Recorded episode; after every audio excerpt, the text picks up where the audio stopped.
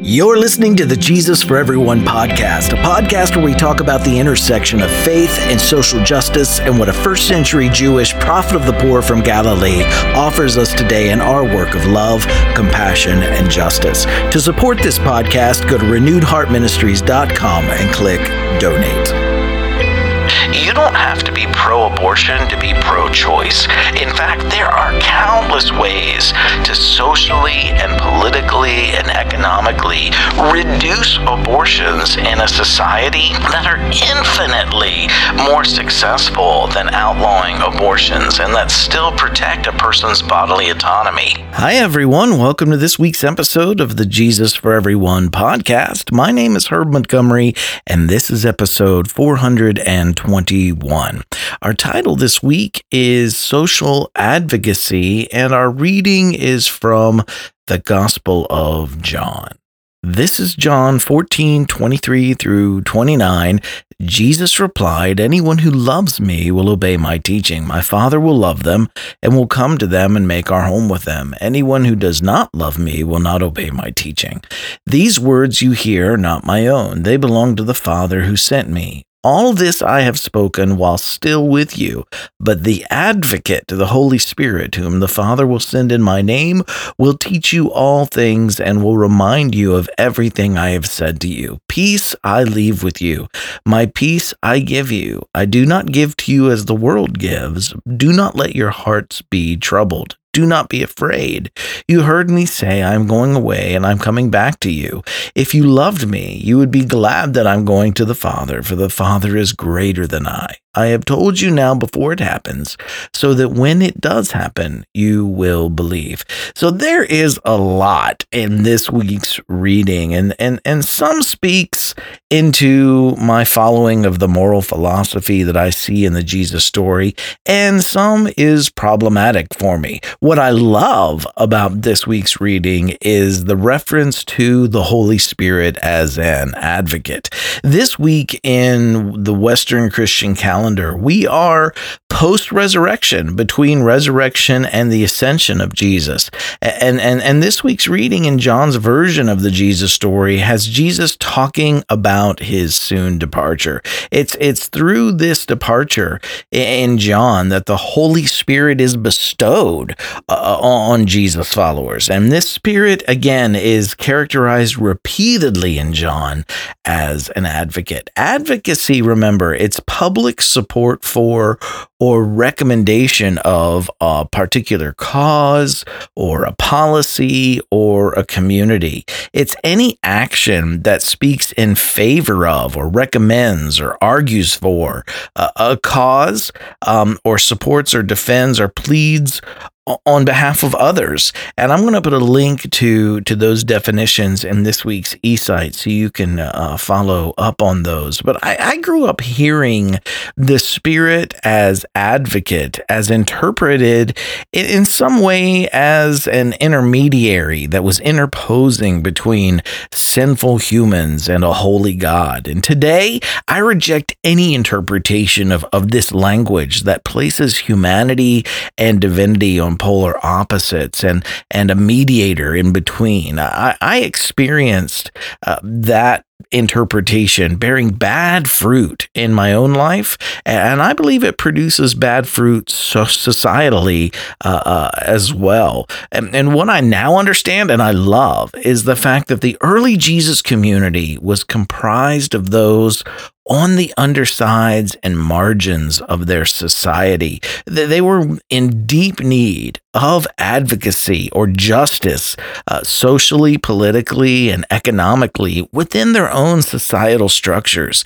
And this is the context in which I understand the work of the Spirit as an advocate uh, today that bears the most life giving fruit f- for me. One of the social issues facing Jesus followers in the book of John was their being removed from the synagogue? And this this is a large topic which uh, space this week doesn't allow for but but I do question whether this actually ever happened. Much of the history between Judaism and Christianity is not characterized by Jews persecuting Christians but Christians persecuting Jews. And this was written during a time when gentile Christians were wanting to distance themselves from their Jewish siblings under the Roman Empire. And and what better way to do that than to villainize them? And the, the following passages they include anti-Semitic language, and we have to be honest about that. Uh, uh, my purpose in sharing these next passages is to illustrate that John's idea of the Spirit as advocate and advocate was an advocate between humans and matters of justice, not between humans and the divine in matters of sinfulness and, and holiness. So consider the following passages in John's version of the Jesus story, where being removed from the synagogue is a penalty for Jewish people who follow Jesus. This is John 9 22. His parents said this because they were afraid of the Jews, for the Jews had already agreed that anyone who confessed Jesus to be anointed would be put out of the synagogue. Or John 12 42. Nevertheless, many, even of the authorities, believed in him. Because of the Pharisees, they did not confess it for fear they would be put out of the synagogue. In John 16, 2, John's Jesus repeats this warning uh, uh, uh from John 12 they will put you out of the synagogues. And for that first audience, advocate would have called to mind actual legal proceedings uh, that Jewish leaders would have initiated against Jesus followers. And the theme of being brought to trial, it appears in the early synoptic gospels as well in Mark and Matthew and Luke.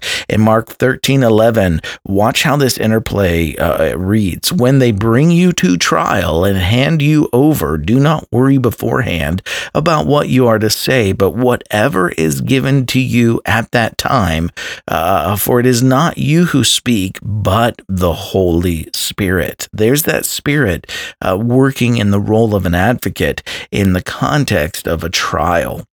In Matthew 10, 19 through 20, when they hand you over, do not worry about how you are to speak or what you are to say, for what you are to say will be given to you at that time. It is not you who speak, but the Spirit of your Father speaking through you. In Luke 21, 14 through 15. So make up your minds not to prepare your defense in advance, for I will give you words and wisdom that none of your opponents will be able to withstand or contradict. And lastly, in Luke Luke 12, 11 through 12. Uh, when they bring you before the synagogues, the rulers, and the authorities, do not worry about how you are to defend yourselves or what you are to say, for the Holy Spirit will teach you at that very hour what you ought to say. So the Spirit, as advocate in these proceedings, would have first and foremost been heard by John's original audience as an advocate in matters that are pertaining to this life, early Christians were not concerned with saving people from post mortem realities as much as they were focused on caring about people's social condition in the here and now. And we have confirmation of, of the Spirit as an advocate in the context of people's social conditions in the very beginning of Jesus' ministry in Luke's version of the Jesus story. This is Luke 4 18 through 19.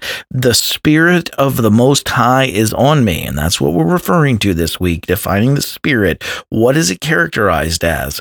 Because the Most High has anointed me to proclaim good news to the poor.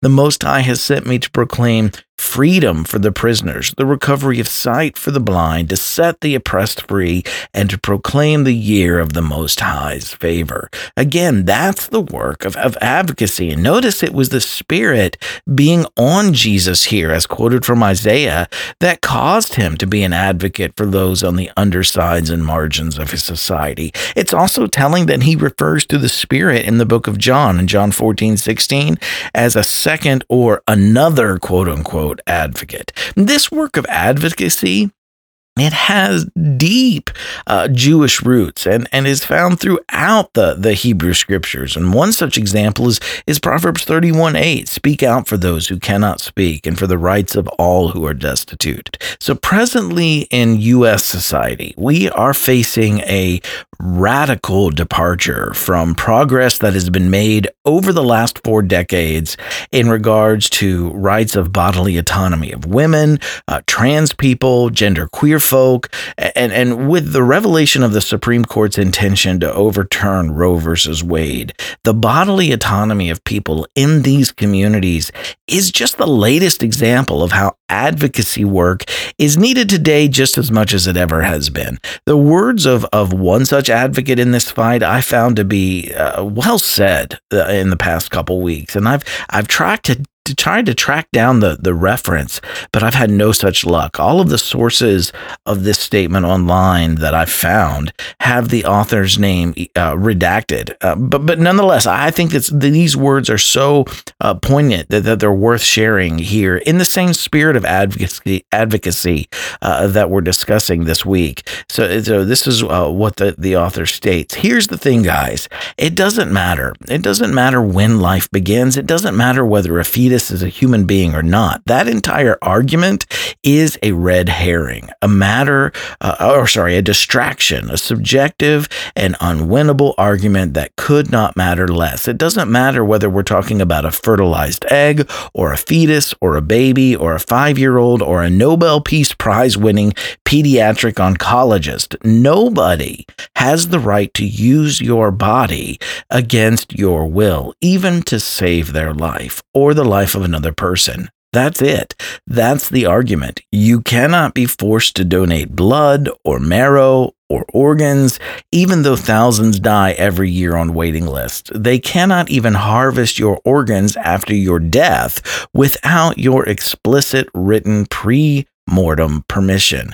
Denying women the right to abortion means we have less bodily autonomy than a corpse. And and one more. This one is from uh, Leela Cohen, and this is from her Twitter account. If I'll put a link to her Twitter feed uh, in this week's eSight, but she states, if it was about babies, we'd have excellent and free universal maternal care. You wouldn't be charged a cent to give birth, no matter how complicated your delivery was. If it was about babies, we'd have months and months of parental leave for everyone. If it was about babies, we'd have free lactation consultants, free diapers, free formula. If it was about babies, we'd have free and excellent childcare from newborns on. If it was about babies, we'd have universal preschool and pre-K guaranteed after school placements. If it was about babies, IF or IVF and adoption wouldn't just be for folks with thousands upon thousands to spend on expanding their families. It's not about babies. It's about punishing women and all people with uteruses and controlling our bodies. As it's been repeatedly said, you can't outlaw abortions. You can only outlaw safe abortions. And for those who, who need this to be said this week, you don't have to be pro abortion to be pro choice. In fact, there are countless ways to socially and politically and economically reduce abortions in a society that are infinitely more successful than outlawing abortions and that still protect a person's bodily autonomy. Outlawing abortions, it doesn't stop abortions. It only makes them unsafe. If a person really wants to lower abortions, this is the most ineffective way to go about it. So this week, this is where my advocate heart is moved to action. Where, as a Jesus follower, is the Spirit as advocate impressing upon you to take action this week? Heart group application, share something that spoke to you from this week's eSight or podcast episode with your heart group. Number two, how does seeing the Spirit's work through the lens of advocacy, how does that work, uh, advocacy work impact your own Jesus following and share that with your group. And then number three, what can you do this week, big or small, to continue setting in motion the work of shaping our world into a safe, compassionate, just home for everyone? Thanks for checking in with us today, right where you are. Keep living in love, choosing compassion,